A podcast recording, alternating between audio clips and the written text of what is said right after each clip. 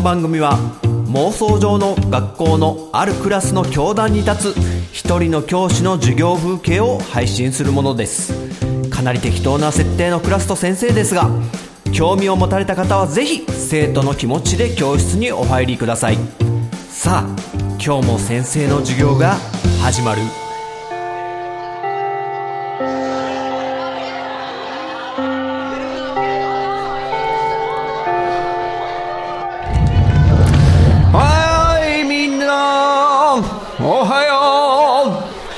なんかメロディアスに言っちゃったけど。はい席つけ席つけ。はいはいはいはい。慌てず急いで慌てず急いで。便利な言葉使っちゃったよ。慌てず急いで。お戸高はどうした？珍しいな。うん。はいはい。あああれね。日大のねアメフト部のあのちょっとひどいタックルのやつがね問題になってるけどね。であの日大のそのタックルした選手。えっと M 君としておこうか。タックルしちゃった方ね。監督に命令されたってことでタックルしちゃったね。あの子が謝罪会見みたいのしてね。見たよ先生。もうぶっちゃけ先生はねその M 君タックルしちゃった。た M 君のその真摯な姿勢にちょっと胸を打たれましたね。あれはもう嘘偽りない証言だと思うんだよね。あやっぱりみんなもそうだよね。そう思ったでしょ？う んそうだよね。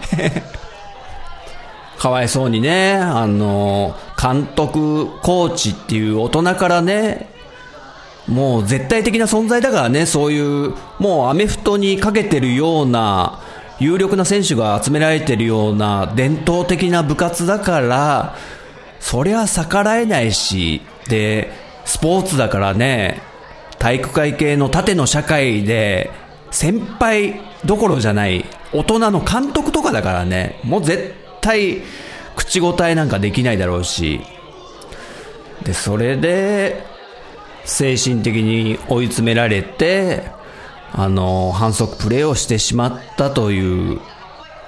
でも、あれはどうなんだろう。先生ね、一個だけ疑問があって、それがどうしてもこう、あの、M 君の記者会見でも答えなかったしというか、誰も質問しなかったから謎のままで、で、あと、日大のね、二人の監督とコーチの記者会見でももちろんそんなことは言及されてないんだけど、あの、完全に、その M 君がタックルした時っていうのは、あの、もう、プレーがね、止まってる時っていうかね、もう、ボールがそこにないような状態の時に突っ込んでったじゃん。あの、例えば監督とコーチが、じゃあ、怪我させてこい。相手のクォーターバックに怪我させてこいって命令したとして、その命令ってそんなあからさまにやれっていうことなのかなっていうのがちょっと疑問で、例えばさりげなく、こう、試合中に審判にバレないように足引っ掛けるとかね。いやいや、ダメですよ、こんなことは。でもそういうんじゃなくて、なんかもう、あからさまなタックルだったわけじゃん。で、その M 君はもう、なんか頭がいっぱいいっぱいになってて、精神的に追い詰められてて、で、試合の行く末とかももう分かんなくなっちゃって突っ込んじゃったとかだったら、わかるんだけど、その後に、その、コーチとかはどう思ったんだ？そのプレー中に？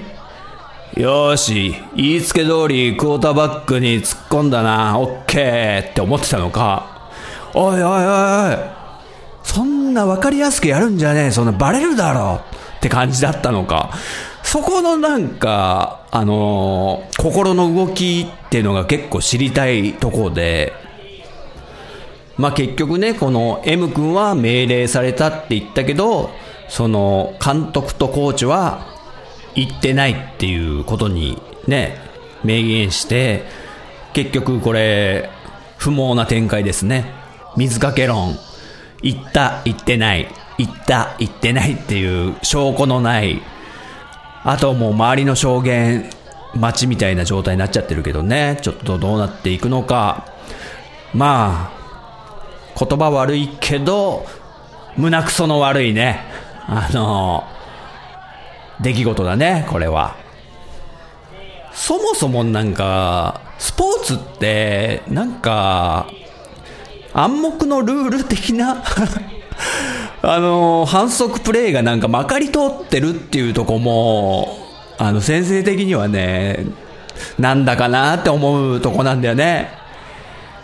例えば、サッカーで、こう、プロのね、サッカーチームのユニフォームって、破けやすくなってるって言うじゃん。ね。ユニフォームが破けやすくなってるって。それはつまり敵がこう掴んで、肩とか掴んでグイってやるっていう、それってダメじゃん。あの、ルール的にはダメなのに、それがまかり通ってるから破けやすくしてビリーって破けてる間に、強引にドリブルで突破するとかね。引っ張られてながらもビリーって破けてるんでそれはどうなんだ？ありなのかと。あのね、だから、女子サッカーってまだすごいクリーンだと思うんだよね。なんかそういう、なんつうの？汚いプレーっていうの？それが女子サッカーってなんかないような気がして、まだ歴史が浅いのか、こう、サッカー、女子サッカー業界全体にそういうフェアプレー精神が宿ってるっていうの？うーん。あと他にもあるよ、なんか、スポーツでなんだかなって思うのね。ああ、例えば、水球でね、水球ってこう、プールで泳ぎながら、ね、ハンドボールみたいに手でボールを持ってゴールを狙うってやつだけど、あれもなんか、水の中じゃ、審判の見えない水の中じゃ、めちゃくちゃ敵を蹴りまくってるとか、なんか、あとなんか、ちょっと沈めるとか、そういうラフプレーもなんかまかり通ってるみたいな話も聞くじゃん。どうなんすかね、そこら辺。だから、アメフトでも、ちょっと当たりを厳しくして、怪我したら儲けもんみたいな。うん、なんかそういうこともないとは言えないよね。うん。あと、ホームとかアウェイとかさ、ホームだとなんか審判のね、ジャッジが甘くなるとかさ、それもどうなんだよみたいな。もういいよ、だったら。だったらもう、コンピューターにやってもらえ。もう、今、チャレンジみたいな、ね、カメラ判定みたいなシステムあるから、もう全部それでやりゃいいよとかね、ちょっと思ったりするよね。本当あとなんか、敵地に行ったらなんかバドミントンのね、試合とかで、なんか、日本のチームが、なんか、僕たちが打つ時だけ空調の風がヒュって吹くんですよね、みたいな発言をしてたのも聞いたことあって、そんなことする？とか思ってね、スポーツフェアじゃないよね、なんかこういろいろ聞くと。あと、泊まってる宿舎の、選手たちの宿舎の食事に、こう、下剤が入ってたとかね。まあそれを言えば、ね、ちょっと前にカヌーの日本代表の選手が、こう、後輩の選手の、あの、飲み物に、ドーピングの、なんか薬とか入れてたとか、スパイク隠したとか、うん、なんか蹴落とすために、そうやってなんか卑怯な手を使ってしまうみたいのはやっぱり、ね、まあ、考えたとしてもね、やるなと。まあ一番なんかそういう相手に怪我させるとか、そういうわざと故意にやるっていうので、ちょっと分かりやすいのが野球だよね。あの、そうそうそう、プロ野球とか高校野球とかで、あの、野球の、こう、暗黙のルールみたいのがあって、野球の不分率っていう呼び方をするらしいんだけど、まあその暗黙のルールを破ったら、あの、わざとピッチャーが相手のバッターにぶつけるんだって。わざとですよ。デッドボールを食らわすんですよ。おい、約束守れよ。バシッって。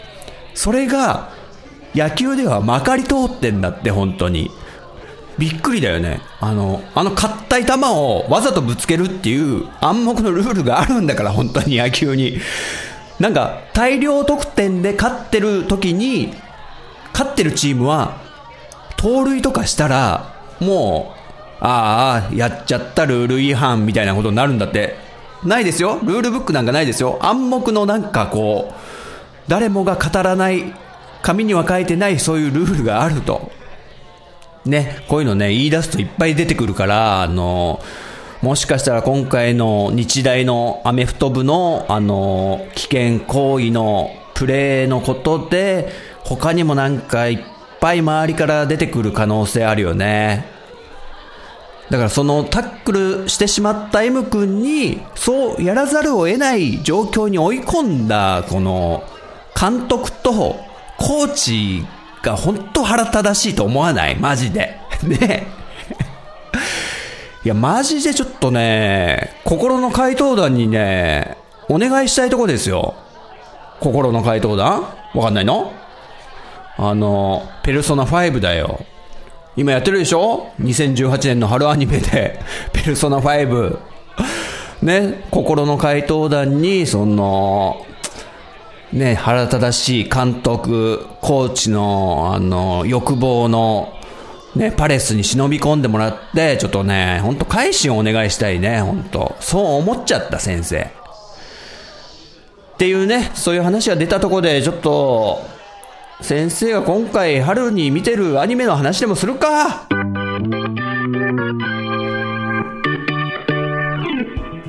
ね。まあ、強引にね、繋げたけども。あの、2018年の春にアニメやってるね。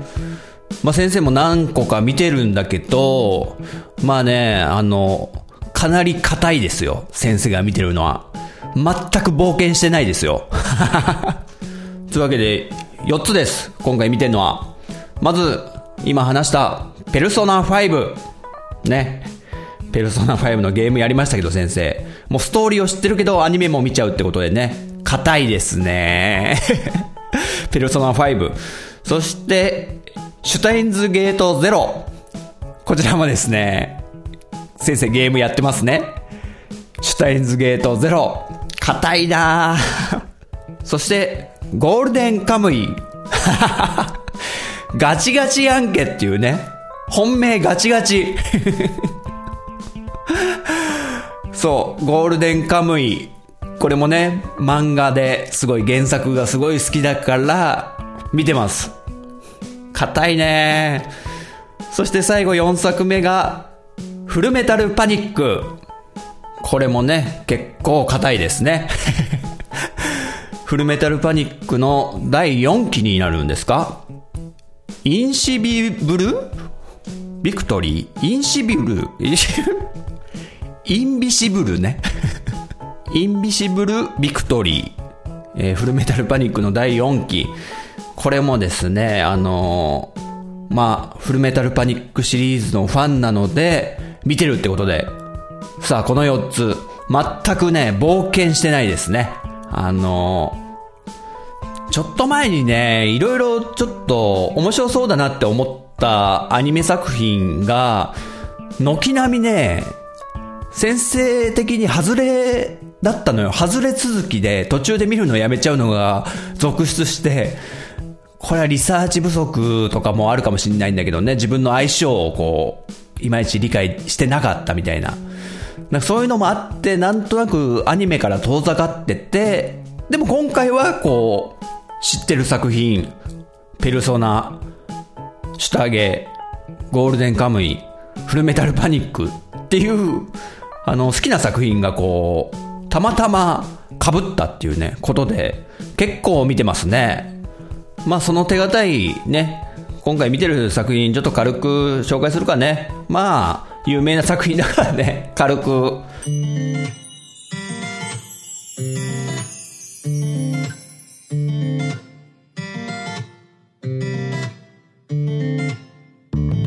まずね、ペルソナ5。これはね、あの、先生はプレステ4のペルソナ5をやってるんで、もうストーリーはね、全部わかってるわけです。でも、まあアニメーションってことでどう変わるのかなっていうのを興味あって見始めたら、やっぱ好きですね、先生。このペルソナ5の話好きですね。うん。まあこう、すっきりするんですよね。あの、まあさっき日大のアメフト部の話ちょろっと出したけども、このペルソナ5の主人公たちも高校生で、で、一番最初の敵みたいな存在が、その高校の先生で、で、バレーボール部の顧問なんだよね。鴨志田先生っていうのが、まあ、すっげえムカつくやつなのよ。本当にね。そうそうそう。その鴨志田先生がもう体罰とかパワハラでバレーボール部員が怪我したりしてんのね、本当実際に。でも、泣き寝入りしてる。鴨志田先生はもう絶対的な権威だから。もともと、バレーボールで、オリンピックに出てるような選手で、で、その人がこう、実際実績もあるんですよね。高校をバレーボールで全国に出したりとか。だから、誰も何も言えない。監督の命令は絶対だ。これってまんまじゃない？今回の日大の話。うん。で、主人公たち、このペルソナ5の主人公たちは、その、鴨志田先生を、もう懲らしめてやろうと。で、ペルソナの能力を使って、その鴨志田先生の欲望、学校をもう自分の城だと思ってる。わがままな、俺は王様だ、みたいな。その欲望を持ってる鴨志田先生の心のパレスって呼ばれるダンジョンにね、えー、ペルソナを持った主人公たちが乗り込んで、で、そこで、えー、鴨志田先生のパレスの中で、鴨志田先生が大切に隠し持ってるお宝を奪えば、その、鴨志田先生は改心すると。心が変わる。そのパワハラ、あとセクハラもしてるんですよ。そう。ああとそう、ある女子高生が鴨志田先生に性的虐待を受けてね、高校教師に、体育教師に性的虐待ですよ。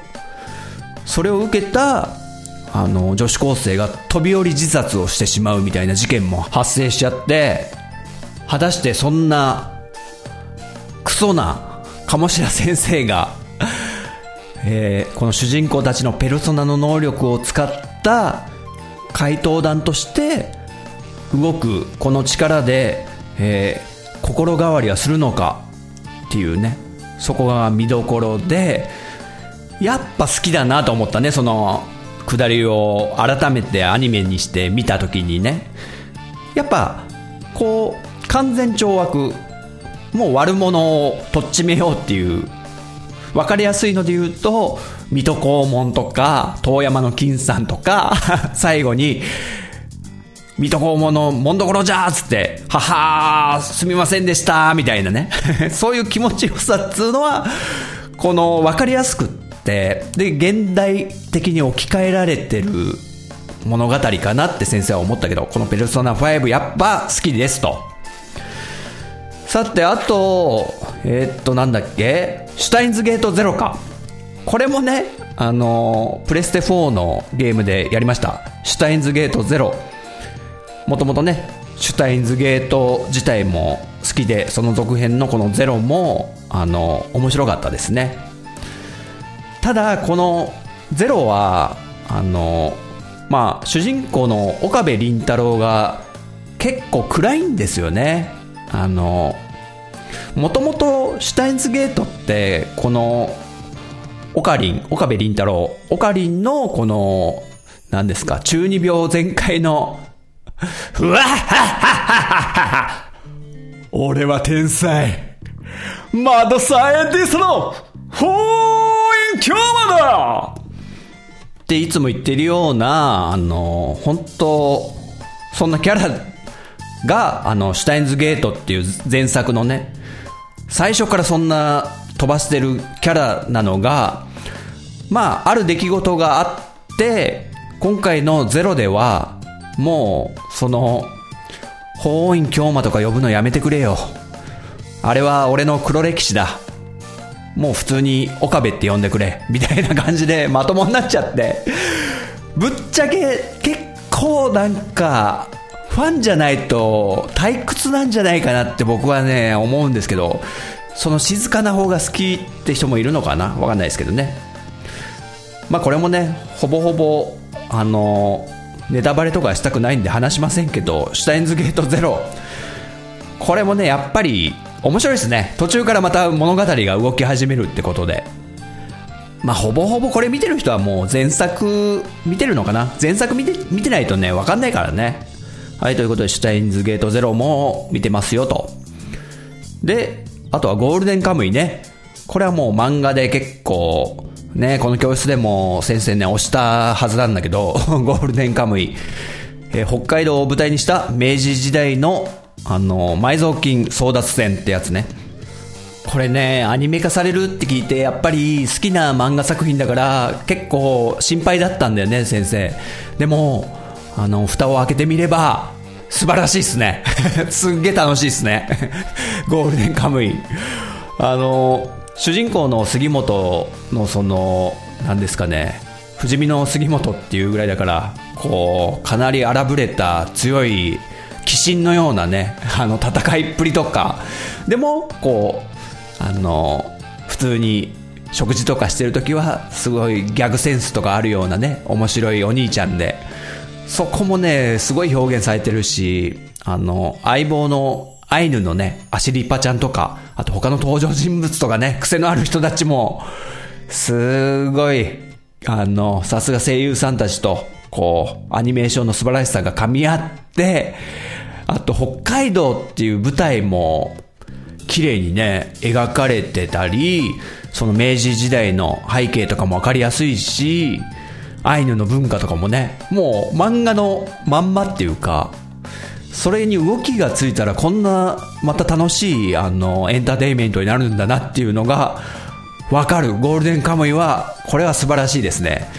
どんぐらいまでやるんですかね、まあ、ただちょっと血が飛ぶんであとねいろんな部位が飛んだりするんでそういうちょっと残虐な今は語話表現とか言うんですか？そういうのが苦手な人はちょっと見れないかもしれないですね。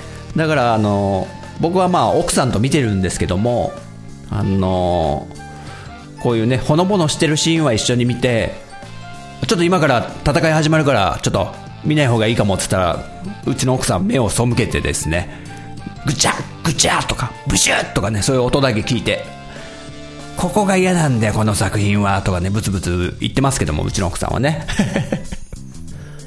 あと主題歌もいいよね。ゴールデンカムイの主題歌は、あの、マン・ウィズ・ア・ミッション。あの、狼の頭をかぶった、あのバンドさんの曲がかっこいいんですよね。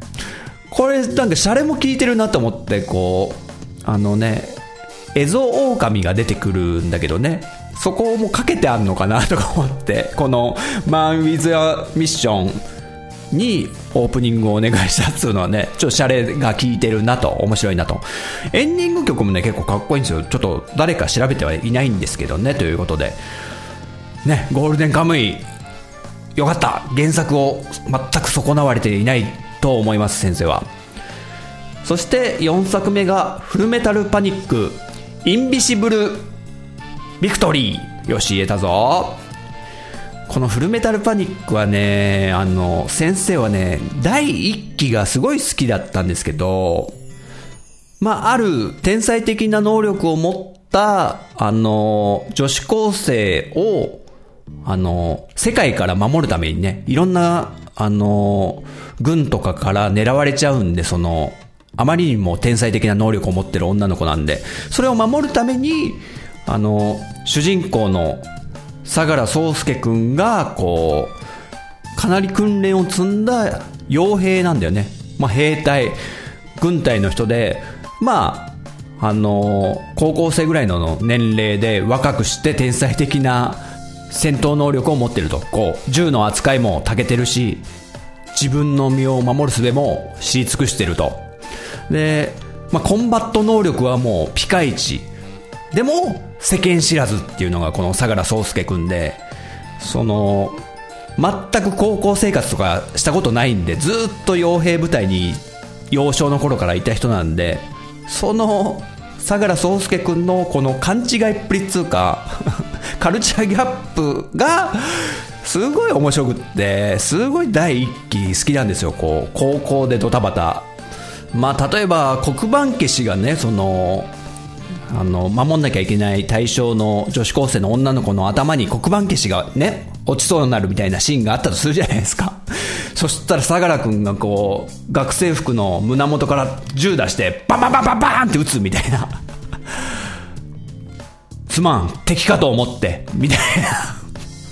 そういうねそこあたりがねこのフルメタルパニックの第1期がすごい好きでまあ全部見たんですけどあのどんどんどんどんなんかシリアスになっていくんですよね。やっぱりこういう物語っていうのは。でこの第4期ももうのっけから大ピンチでね。もう人がいきなり大勢死んじゃったりとかなんか僕の好きないわゆるその、えー、スクールライフを送ってた頃のドタバタコメディ感があの全くない展開なんでちょっととな。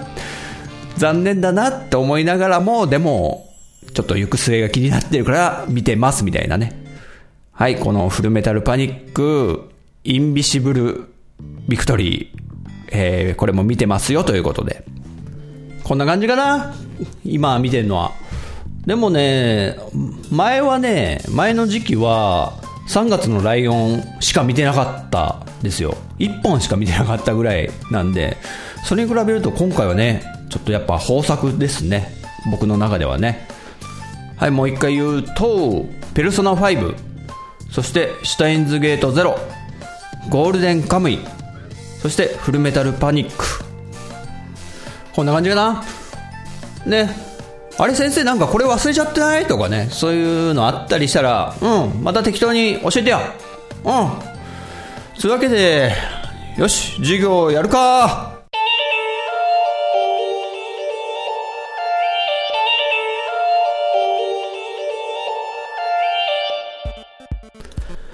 はい、陣太です。本日も最後まで聞いてくださってありがとうございます。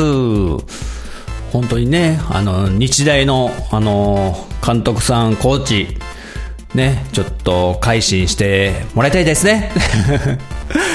はい、ということで、えー、告知です。お知らせさせてください。えー、私、ジンタ、ゲーム系のラジオ番組を開始しております。えー、内容としましては、えー、なんだろうな、ゼルダの伝説のブレス・オブ・ザ・ワイルドの、あの、こんなミラクルプレイしちゃったんだけどっていう話とか、あと、ゼノブレイド2の、こう、制作者のモノリスソフトさんにね、あの、言いたい放題言ってるとかね。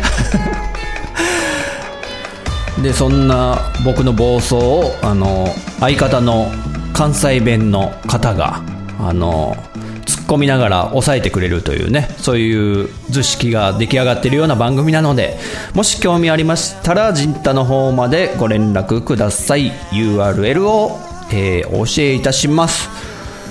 えー、そして、人学、えー、メッセージ募集してます。ツイッターハッシュタグ、カタカナに人に漢字の学ぶの人学で、えー、お待ちしてます。もしくは、人学ツイッターアカウントに直接リプライ、えー、ダイレクトメールなどでもお待ちしてますのでよろしくお願いします。ということで次回人学2でお会いしましょう。さよなら。